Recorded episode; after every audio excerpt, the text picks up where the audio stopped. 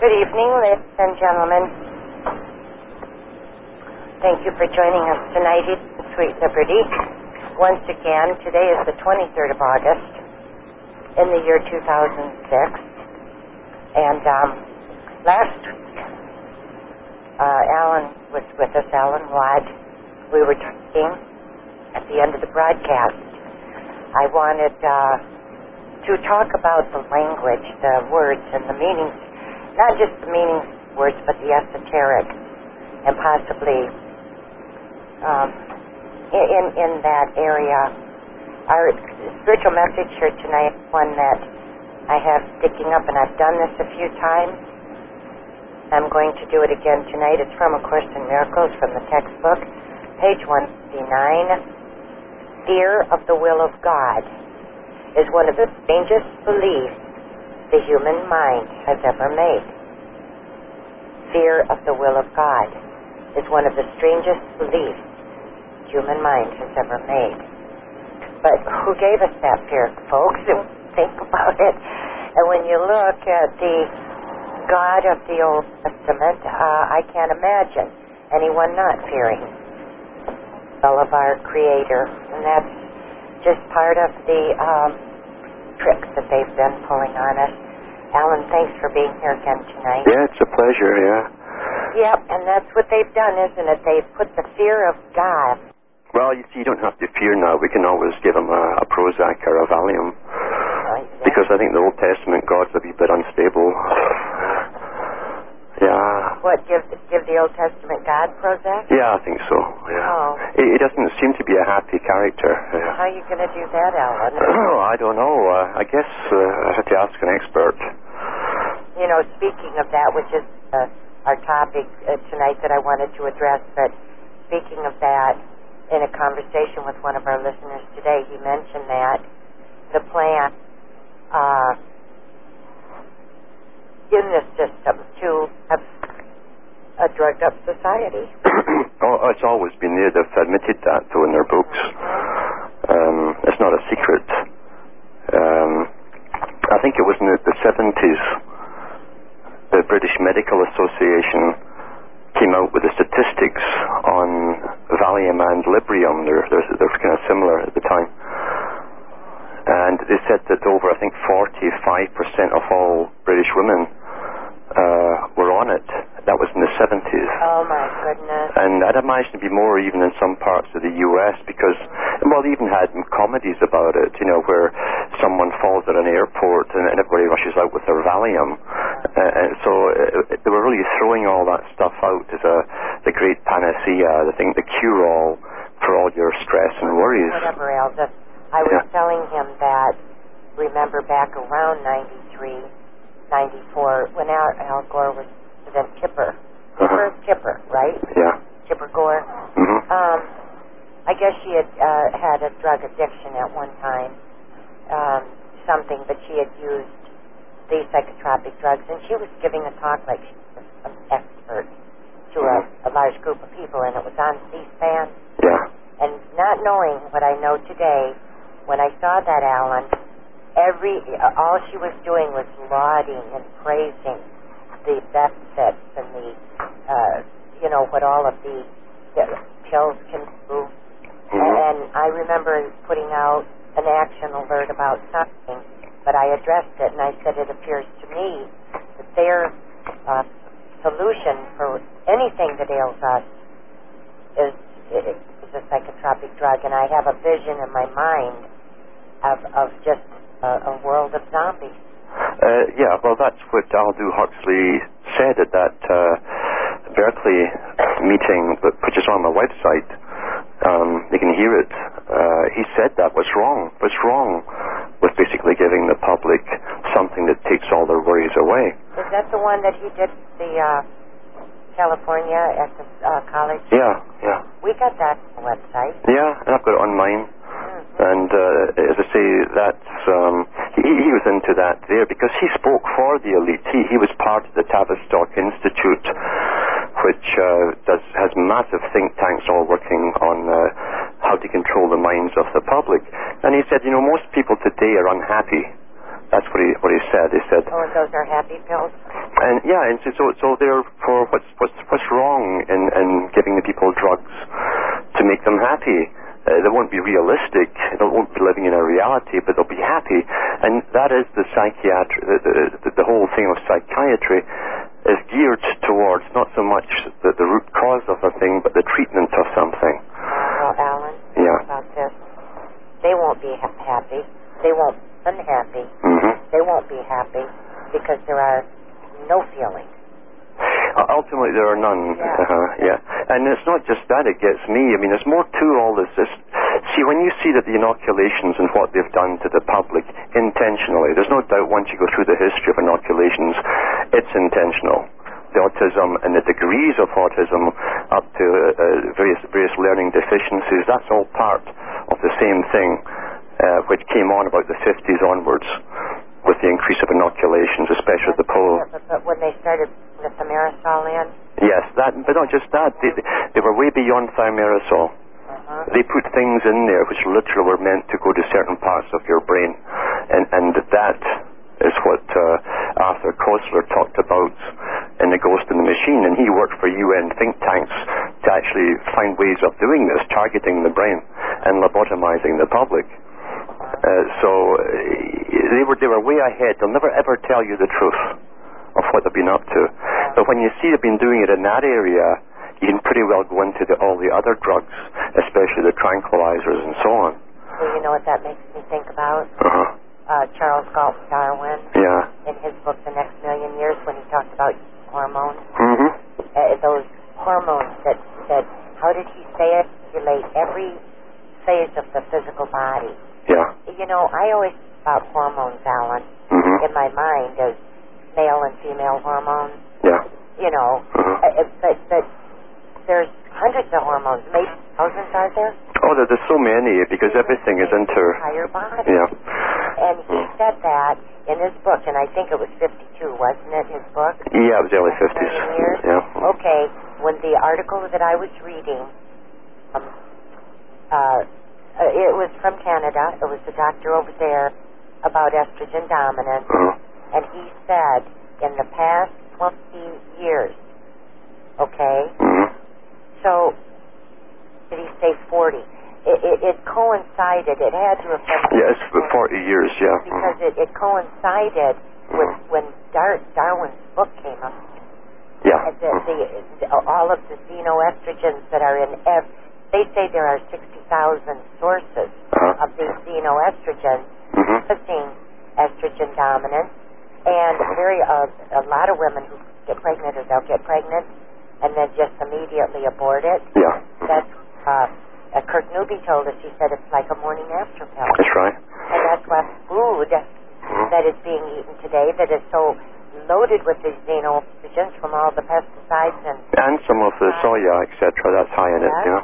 Um, that the bodies are just overloaded with xenoestrogens. Yeah, and you can see the effects of it. You see the effects of it in, in the males, where they're sort of podgy and effeminate, and uh, and the females are becoming actually a bit more masculine. So uh, it, it's intentional. It was intentional. Oh, absolutely yeah. intentional. Yeah. And that blew me away. I mean, it's really a, a, a revelation. Uh, when I actually I was talking about it. Actually, it's in the preface of the book Mhm. of Jewish persecution. When we got, uh, I was talking about the food and stuff like that. It's in that area, uh, but to see how things like this relate. For example, in 19, let's say 74, when the United Nations passed their declaration on the new international economic policy, Mhm. um, it said right in it, Alan, that every single country, regardless of present circumstances, will be equalized. Mhm. And when they were, I think that was in the 70s, and when they were doing the GATT and NAFTA debate, uh, Senator Hollings from, I think, North Carolina, mentioned that in the past 20 years, he said, it must have been 92, in the past 20 years, the cost of living has risen Mhm. and the wages have down. Oh yeah. I mean, it's. And Uh-huh. that totally coincides Mhm. with the UN Declaration of a New International Economic Policy. That's right. Yeah. And yet, even that was just a reiteration of what the League of Nations had said back in the early 1900s. Uh, they'd always just reiterate what they're already doing, and uh, it's the way to get to that end that's, uh, that, that you actually live through. You see the wars, you see all the, the, the conflicts, you see the amalgamations of countries that come out of them. Uh, that was all part of this whole long-term agenda, and we're still going through the latter parts of that. Uh, and um, I think it was just about two or three weeks ago there was a documentary on public broadcasting, and uh, the world, that the uh, United Nations uh, go into Africa in different countries, third world countries, and the, uh, they, they're giving loans out to women only to start businesses up. And the idea is to bypass the males so they become secondary citizens in an economic structure. And, and uh, the women, of course, take on these loans. That they then love the United Nations very much and go along with all of their agendas. And this is similar to what you saw to the communist regime when they pulled out of countries like Hungary and Czechoslovakia. Um, the, the males, uh, that, that priority hiring for females way over uh, the males. Most of the guys were unemployed, even during the Soviet regime. Of course, they never said they had un- unemployment. It was, uh, it was taboo to be unemployed. They just didn't include you. And uh, and so you have this abundance of women in Czechoslovakia who have better educations and, and job skills, and they're all leaving the country, and all, all the guys are left behind. So the UN is continuing the same policy in other countries as the Soviets were doing. Yeah. Yeah. Alan, Yeah. what is this deal? I mean, is this to promulgate to further their plan for beings down the road Yeah. Uh-huh. to emasculate the males and Uh, yes, uh, uh, and also to bring us all to a stage where uh, of infertility, the fastest growing problem you have in the West is infertility amongst uh, amongst especially the white people, and the fastest growing industry is, is fertility uh, or the fertility clinics. It's the fastest growing industry in Western countries. So uh, it will come to the stage where cloning will seem quite natural. You see, and, and we must all accept, well, we've got to clone to save the people, or there'll be none of us left, type of thing. Uh, it's, it's all to bring in the new types of workers, uh, the clone types. And when you look at the old Isaac Asimov um, books from the 50s, he was chosen along with Arthur C. Clarke and another author uh, to start off the whole New Age movement. Uh, they're all high Masons. now how long ago did the New Age movement start? Uh, oh, well, it started really in the 1800s with Blavatsky. She was pushed out there primarily to start it off to get the women in, mainly. Arthur C. Clarke, did you say? Yeah, and then in the 1950s or so, 40s and 50s, Arthur C. Clarke was promoted, and also so was um, uh, Isaac Asimov, science fiction type writers who wrote into their stories what the future was going to be because they belonged to these futurist groups uh, and think tanks. So it was a form of, of conditioning us that this would be all normal and it wouldn't seem so absurd. We might actually see it happening in our lifetimes. So Isaac Asimov talked to, he, he put out the ones on robots, like I, Robot, Right. that they put into a movie about a year ago. Um, and then they came out with the laws for the robots, you for ordinary humans compared to robots. And at the time when I read it, which was back, you know, in the 60s, I thought, you know, eventually this will be humans we're talking about. Yeah. Because there- there'll be a separate species, and we'll, we'll say, well, like, they're human too, really, aren't they? You know, they weren't born or even created. Movie that was it Robin Williams played in it? Millennium Man. Oh, yeah, yeah. Was that it? He was a robot, total robot. Yeah, uh-huh, And he went to the you the the World Tribunal, uh-huh. three judges to be given human status. hmm And his argument was, judges, you have an artificial heart, Yeah. and so and so has a, a, a or, or not a liver, a kidney. Mm-hmm. Uh, I think, I think the third was on Viagra. Yeah, right. Yeah. But um, They, yeah, there you can see, you know, them promoting that. Uh, while I would like to back up a minute here, Mm. when you mentioned we were talking about New I noticed that you talk about this a lot more today than you ever used to. hmm And one thing I would like you to do is to define, because there is a difference between people who uh, experiences, let's say, self-evident truth through their own exploration, uh, exploration and life experiences, Uh, and they happen to be similar to, to some New Age term. it's more than similar. There's hardly a phrase comes out their mouth that wasn't given to them. So talking about, Uh, I'm not New Age, Alan. uh-huh. and I'm not in, in, embraced in any brain na, na, name brand religion, and yet I know that. I mean, if you're not a name brand religion, Uh-huh. I say something that's not name brand religion, you're branded New Age. Hmm Now, I think it's important to to uh, define, or uh, let's say differentiate Uh, between what is New Age and what is spiritual truth, because you know yourself that in that New Age movement, met the spiritual truths are, are told. well, any spiritual truth was always for an individual experience, uh, not not not necessarily taught, Experience, not taught to not taught to anybody, right? but something that came to you. That's why that's why it's an unverifiable experience.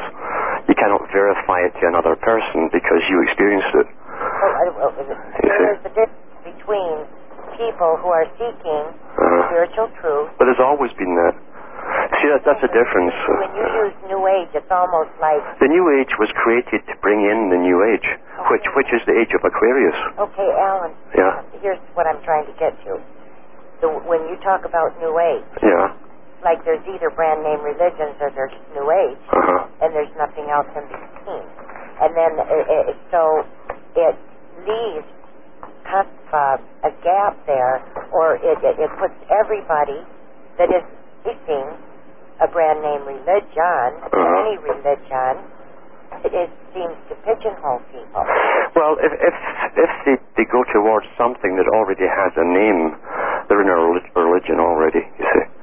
If if, if, if they go into now of what when you if they go into a group, right, uh, like the Eckankar or whatever it happens to be, um, there's, there's thousands of them out there now, but really they're all the same. yeah They all teach the same stuff, which is a mixture of Hinduism, really primarily a form of Hinduism, uh, without mentioning Hindu. You know, and they mention everything else about the Hindu religion, but they don't mention Hindu, and it's to do with channeling. Um, uh, finding your spirit guide, your your your power animal, um, whatever it happens to be, is to bring something into you, uh, generally through a group experience uh, or a master to, to pupil type thing, uh-huh. and also uh, to when people around that say there's a, a group that meets that talks of spiritual uh, things, uh, not religious things, but spiritual things, yeah. but there's not channeling and stuff going on, that wouldn't be considered New Age. Uh, no, you just if you're explaining your experiences, that's one thing. If you're going through formula and rote, Right. then you're into uh, an organized religion. Uh, formula and rote. Yeah. Oh, could you use an example of that? Well, uh, like learning mantras, learning something, uh, learning chants, um, formula. That's what formula is. And you start off with one thing, and you just like all degrees in Freemasonry, you go up different uh, through different things like that. Uh, but but again, the end product is what defines it. Where do they want you to be? And you'll find with most of them, the teaching that was put out. Uh, and remember, these these started uh, as official high Freemasonic organizations back in the, the 1800s. Blavatsky was given a charter by the Grand Lodge of England. And the end product was to bring in a, a new age, the age of Aquarius, where uh, something was going to happen that would change society, uh, literally a new type of human being. A new type of human being was to come out of it. Yeah, that. I mean, I understand that the New Age has been the mood itself. Yeah. Yeah, I read that when I was. I told you when I was reading that book about, um, you know, Freemasonry and all that. Mhm. When I got to the end of the book, when they were talking New Age, I said, "Oh my my, Mhm. they they they, they brought the New Age thing in," and I Yeah. remember making a bracket highlight. They, you know, made whatever the, with the New Age, and Yeah. I realized that, and also I know that, if, for example, if a person talks about meditation, Mhm. if then you, you're branded, oh, you're a New Ager. Mhm. Um, and I that you've said, well, you don't have to set a certain way and all that. I understand that, that, and I also, when I was in the School of Metaphysics, meditated. We sat in a in a quiet place, and we sat. They didn't have us do yoga positions or anything, but very comfortably, and um, so that you could get your mind quote off the physical body and be able to focus within. And sometimes those types of things can help an individual. Uh, if somebody's trying to meditate and they got they're sitting there with their legs crossed and then their legs to go to sleep and it, it, it isn't conducive for being able to uh, not be real conscious of the body and to be able to focus your attention within. So so I think there there's not a all in one like seeing everything with the same brush. I guess that's what I'm saying. Yeah, when you find, see the common uh, slogans, see, it's like Lenin said, we shall conquer the world through the use of slogans. And it didn't stop at communistic slogans, it, was to do with cultural slogans, with idea slogans, with religious slogans. And what they came out with was, we're all one. So whenever you hear this, this phrase, we're all one, the UN, remember, means one in French. Oh gosh. A- and it's, it's about it's to condition you subconsciously to this whole idea of oneness with the planet, the creation of an earth worship type religion, as, as Michael Gorbachev talked about. But, but why would it have to be earth worship? You know, you and I were talking one time, Uh-huh. a long time ago, but I remember this was on the air, and you were talking about how our minds are connected. Uh, that a person could have a like, Yeah. person all the way on the other side of the world Uh-huh. that could be in their mind. hmm And in a sense, in that sense, there's the oneness. We have many things in common. You see, that's the difference. We have many things in common. We have many needs uh, in common, and basic and, and beyond. And there's also the, the language, including basic telepathy and things like that. Uh, but that's where it stops, you see, because otherwise, Well, then how would that, that thought of a, an a, individual get into the minds of others? not everyone receives uh, the idea. Not everyone receives it. I mean, it's like if you can imagine uh, all the, the millions of people watching a, a, ma- a major sports event, uh, I wouldn't even know if it was on. Would you? No. So there's millions of minds that would be broadcasting if they could, but they're not. It- It's a different frame of mind. It's a different thought, in fact. Uh, uh, ple- simple pleasure doesn't do it. There's something to do with uh, an idea that's an ancient uh, description from even the Greeks who taught, who were taught by the Egyptians that you, can form a thought. In fact, they called it forms, where a powerful thought becomes a form, um, an energy, and, it would it could it could almost take on uh, the feeling of that person or the emotion or the intent of that person that created it. It could take it on at the time of creation, and it would sort of wander and gravitate to someone who was maybe on the edges of the same kind of thought but hadn't formulated the whole idea. Uh, it would gravitate towards them, and suddenly, uh, eureka, it, it, hits you, you know. How would that happen if it wasn't in uh, uh, mind? What do you mean? And I'm not saying it's the truth, I'm saying this is what they stated. This is what the Greeks uh, used to believe in you know yourself, said it yourself, that when we uh, when we become receptive, hmm that that there is that part of it that is connected, not in a physical sense, but for example, the phone rings, you know who it is, That's right, yeah. or you, Or, or you sing a song at the same time as someone next to you. yeah, You, you both burst out, or someone whistles yeah, it. You know. Yeah. about Alan. That's basic natural telepathy. And all children do it all the time. And unfortunately, the school system and the monetary uh, educational system we go through drums it out of you because they want practical results. They don't want uh, people being able to think beyond. Uh, so they, they lose it. And a lot of people can't remember that they had it.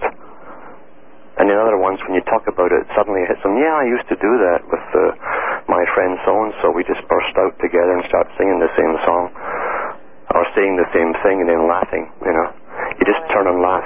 Yeah, and it's the noise, Yeah, and it's all of the distraction.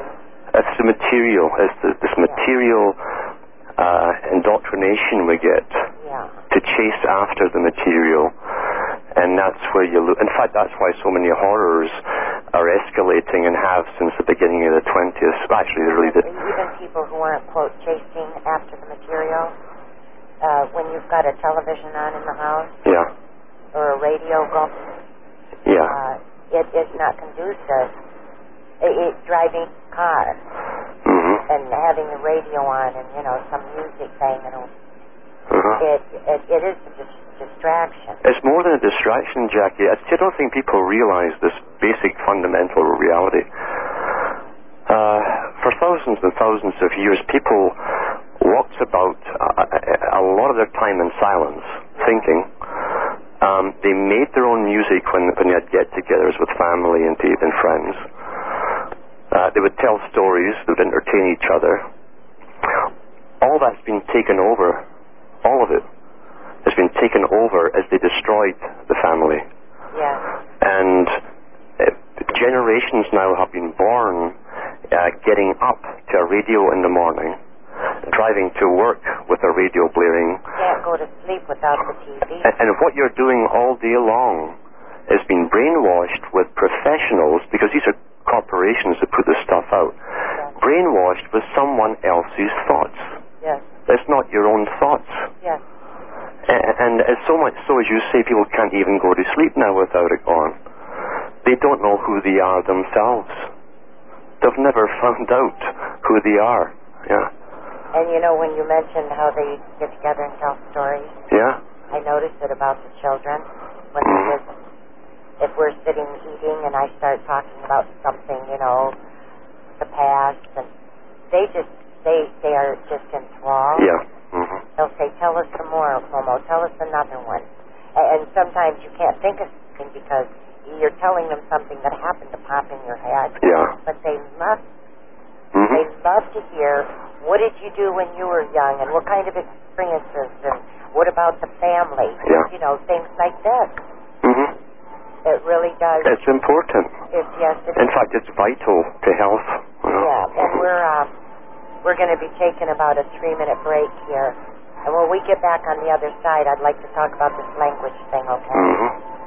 I'd like you because you've been into that with us a lot. We'll be back, folks.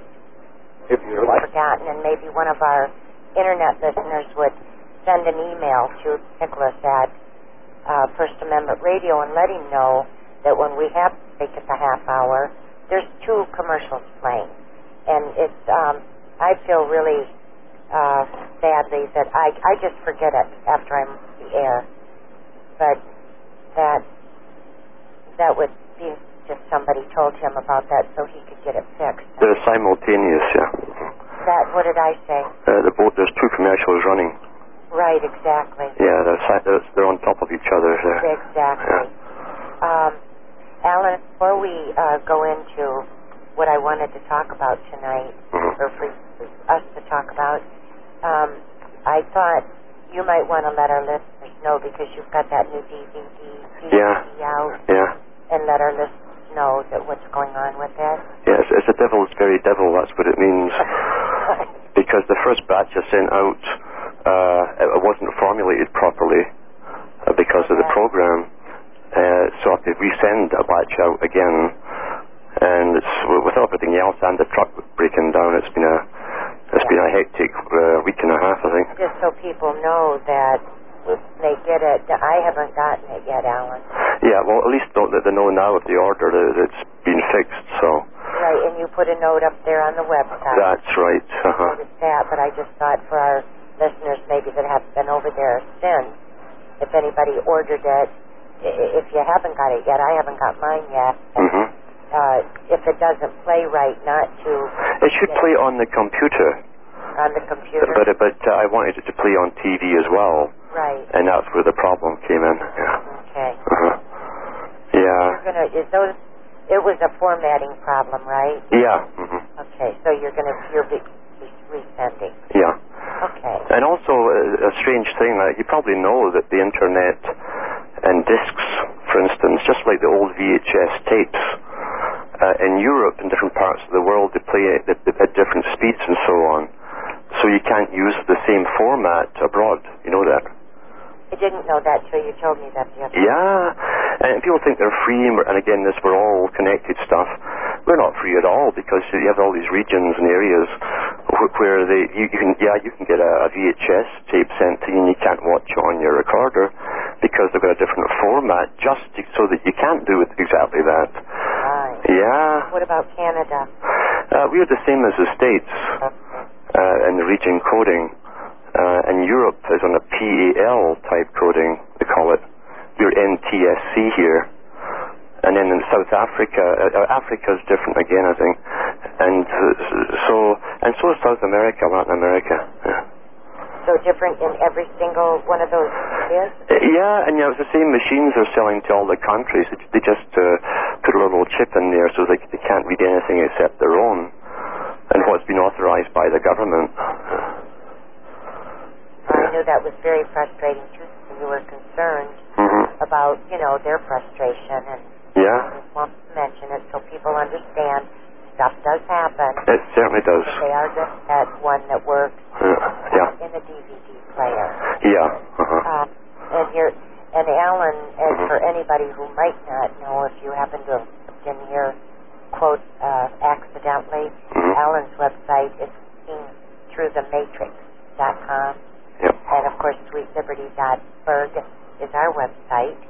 And they're both uh, excellent websites, that folks. I promise you that.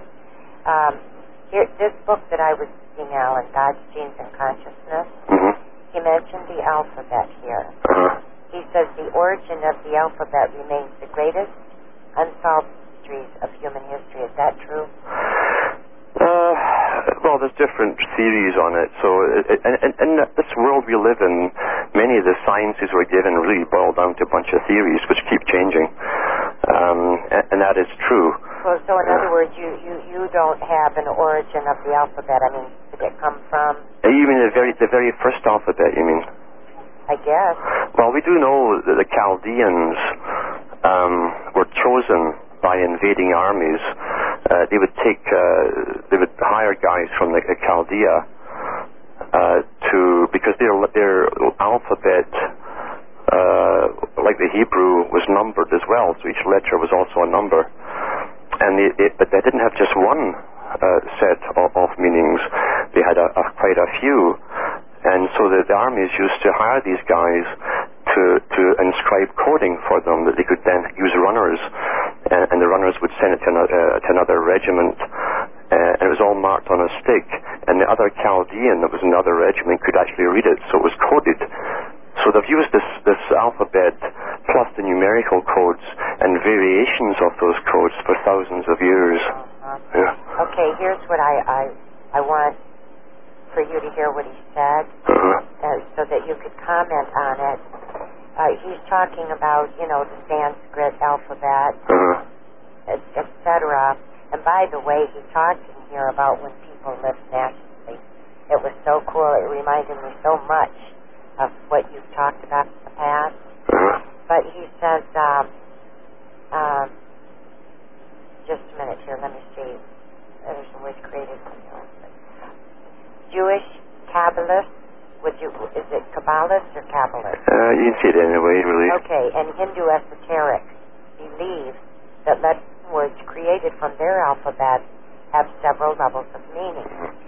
Greek scholars believe the original words in Sanskrit had four levels of meaning. First was the physical spoken word. The second was its inner meaning. The third was its vibrational force that was transmitted telepathically through prana, a subtle energy that permeates space. The final was its transcendental significance. Scientist and mystic Itzhak Bentov described the Sanskrit letters as shapes, quote, that impart certain tendencies to consciousness, make vibratory. He said the Hebrew letter was considered to have at least three levels of meaning. The first, dealing with the inner structure of reality, of the universe itself. The second involved nature, the physical level of reality. And the third was for individual understanding and social communication. From the perspective, I'm not, there's not too much I'm going to read here. I want you to hear this so you could comment on it because it really uh, makes sense to me. From the perspective of these esoteric schools, if a written word evokes the appropriate sound frequencies, its subtle energy or emotional meaning is conveyed along with the mental concept. They believe that if a spoken word comprises the root sounds that energetically correspond to its referent, it will more accurately communicate with the receiver. Kabbalists and others worry, listen to this, that modern language usage has been artificially severed from its energetic roots. For instance, English speakers no longer employ a full range of nuanced pronunciation. Thereby, we lose of the emotive power of the word. Emotive, would that mean inner, like emotional type of a thing? Yeah. Mm-hmm. He says, now here's what we're getting to. He said, if they are correct, the result is a confusion of sounds and energies that create serious gaps in transferring knowledge and maintaining successful communication, even among people who speak the same language.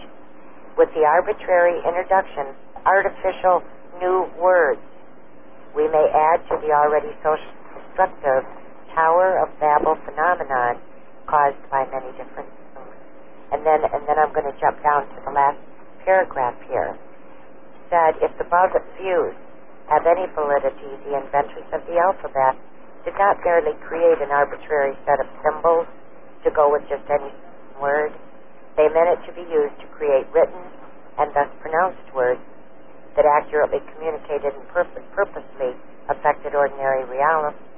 To fulfill this purpose, it stands to reason that the successful use of and sentences requires that the alphabet and languages have an inherent order Perhaps this is why nouns have verbs that come to a predicate in a sentence to infuse the situation with the subtle energy of the speaker's intention. As physicists, we discover the creative power of focused intent. Uh, multidisciplinary linguists can help sharpen our understanding power of the word. Perhaps we can learn to use only words whose frequencies resonate with the energies of the desired effect. For instance, we cannot talk peace into existence using the words of war, and neither can we elicit love from another using the terms of threat. Basically, I'm hearing him saying, I think, is that as the words change, and as, as words have been dropped out, etc., etc., that so of the that inner vibration or energy of the original word is lost. Yeah. Well, I, I don't go along with the magical stuff, but what I do go along with. I don't. Okay. Yeah, but what I, what I do go along with is is the the the, the, the, the incredible loss of words yep. of description. Um, that's what we've been losing. Um, George Orwell put it beautifully in his 1984 book where he's a government employee and he meets another one who's working in the dictionary department. And he says, look at this, Winston. He says, this was last year's dictionary. It's about an inch thick. He says, next year's will be this thick, which is about half an inch. And, and he said, I, I see when, when, it's, when there's no more words, there can be no more thought crime. That's, oh, no more thought crime. Because you can't think. And you can't, you can't express an emotion without the words. Don't go along with the magic. What are we talking about? Well, I, I know that a lot of the, again, it's pushed in the New Age, the vibrational qualities of sounds. And that's all part of the Kabbalah as well. think anything to that, Alan. Not in that sense, no. No, uh, you can use sounds and amplify them or alter the frequencies of them. And, and that's a different thing through electronics. Uh, The scientists certainly use that with the HAARP uh, project because they go from, from 0 to 100 uh, uh, kilohertz, and that's in the brain frequencies. So, so those things can, but, but audibly you can't hear them. But you don't think that words, certain words, have uh, some of a. Okay, here's something I'm thinking about, Mhm. just as an example. Stupid Uh-huh. versus the word, the word. But that's positive, negative. You see, negative emotion uh, as opposed to positive. Uh, so yeah, that's Well, conditioning. It does set up some type of a feeling. Oh yeah, it- it's a feeling of uselessness, and, and you become the word because you know what it means. It means it means you're dull. What about the word kids for children? Well, that's right. And they taught that in Alan. Yeah, I know, and, and of course it's on everything now. Everybody says it, and, I- and in the media, I've never ever heard the media saying children. The regular media, even on the news, you know. There's something to that for them. Oh yeah, because a kid is an animal, and, they said they would dehumanize. Stalin talked about it, so did Lenin. That they dehumanize and break up the family with all these different techniques, plus the use of, of uh, non-human words. So, so you put these appellations on people, and it, and it separates the humanity in them into another category. And, and, and they get us using, well, they don't get us using them. We use them. Uh-huh. That I mean, I used it because we were called kids growing up. Uh-huh. And, and that suddenly somebody said once a, a, a kid is a baby goat, and that's when it really struck me. Yeah. What struck me further. So not only are we calling our children baby goats, There's an esoteric meaning behind this. You see, nothing happens. without the Baphomet, You, you see, a kid, a kid is also uh, the precursor as a goat of the domesticated sheep. So a child being more natural and not totally conditioned is more natural. Therefore, they call them the kid. Where the, the people, once they're indoctrinated, they lose that that uh, creative creative individualism, and they become a sheep. There's an esoteric meaning there too. a, a, a baby sheep is called a lamb. I know, but, but they come from that family, you see. The, the, the, the, initial, I mean, uh, sh, uh, sh, uh, sheep really came from a, uh, inbreeding certain stocks of different animal, of of types of animals, that, that the goat type to, to, create the sheep. So it's a domesticated type, inbred. Uh-huh. Maybe they also had the thought that we'd be calling our children kids, Uh-huh. uh, referring to a baby goat, and then when you we'll, we'll- see the Baphomet, the goat of men, That's right, yeah. which is the universal uh, symbol of Satan. Mm. When I saw that, I thought, my God, Uh-huh. we're not only calling them baby goats, in a sense, we're calling them spawn of Satan Little devils, yeah. Uh-huh. for the little devils. Yeah. And then uh, a friend, when we were talking about, she said not only that, but the kids were sacrificed. Uh-huh. In the Old Testament, there were lambs and kids Mm-hmm. that were sacrificed to Moloch, to Jehovah. hmm Yeah. That, that's that's the key to it. Is, is uh, uh, if you can dehumanize uh, people through through uh, altering the humanist the human associations with a word, then you put them into a separate category as things, things and objects, and psychologically it severs that connection of humanity, and you treat them differently. Let me ask you a question. Would you call me New Age? What you know? I don't, well, I don't think you go around doing your your chanting or or channeling, you know. Um, yes, but sometimes the way you describe New Age, it's almost like you're describing me. No, I, I would say. I'm not uh, saying you're picking me out and talking about. Don't get me wrong. Uh-huh. That, and I, I know I'm reverting back to our original thing here when we were talking about New Age. Uh-huh. But it just occurred to me that, you know, maybe you think of me as being a quote New Ager. Uh, If you're a New Ager, you would be looking forward to the big change in humanity. Uh, uh, now, now listen, here's something interesting here, because Arthur C. Clarke, who did 2001: The Space Odyssey, Uh-huh. he wrote, he wrote that in the 1960s for the, the high ones who run this planet here. And, and the movie had nothing to do with space, even though it took place in space. It was a Masonic ritual, Hyde ritual. And the world was to start changing in 2001. That's what it meant. 9-11 came along in 2001. That's His second movie was 2010. That's when it was to be complete. You see? There's a movie 2010. That's right, yeah. Would I understand it if I watched it out? I think you would probably get it after what we've talked about so many times. You probably would. So, because I sure didn't get 2001. No, but it's a it's a Masonic ritual put through a story form in space. And anyway, um, in 2010, this guy who basically becomes a god fr- in- from from the 2001, it's a continuation. Um, comes back to Earth, and a new sun is born in the sky. As above, so below. So one's born on the Earth, meaning a new man is born. You see. And uh, his expression all through the movie when he comes to visit the, the people on Earth was something wonderful is going to happen. Something wonderful. Whenever you hear that expression, that's uh, that's the that's the key to it. It's a Masonic, high Masonic expression for the completion of the great work. Something wonderful is going to happen. And I've heard one of the big talk show hosts recently, but two weeks ago, use that on, on air. when he was asked about 2010, what he thought was going to Say happen. who it was? Um, I was on one. I was on his show at night. Okay. Uh-huh. And, and a caller said, "What do you think it means? Uh, is it going to be for the Mayan calendar? Maya is just I am backwards, by the way, folks. Uh, the Masonic coding. Uh, they weren't called that back then. What would they call that? There was a whole. There was a. There's there's a massive history lesson there with, with different names, but but it's just a, a rehash of something to confuse the public. Uh, so, so anyway, when he was asked, when he was asked what he thought was going to happen, he said, "No, I don't think it's going to be terrible." He says, "I think something wonderful is going to happen." And I thought, boy, oh boy, did he know what he was saying? Yeah.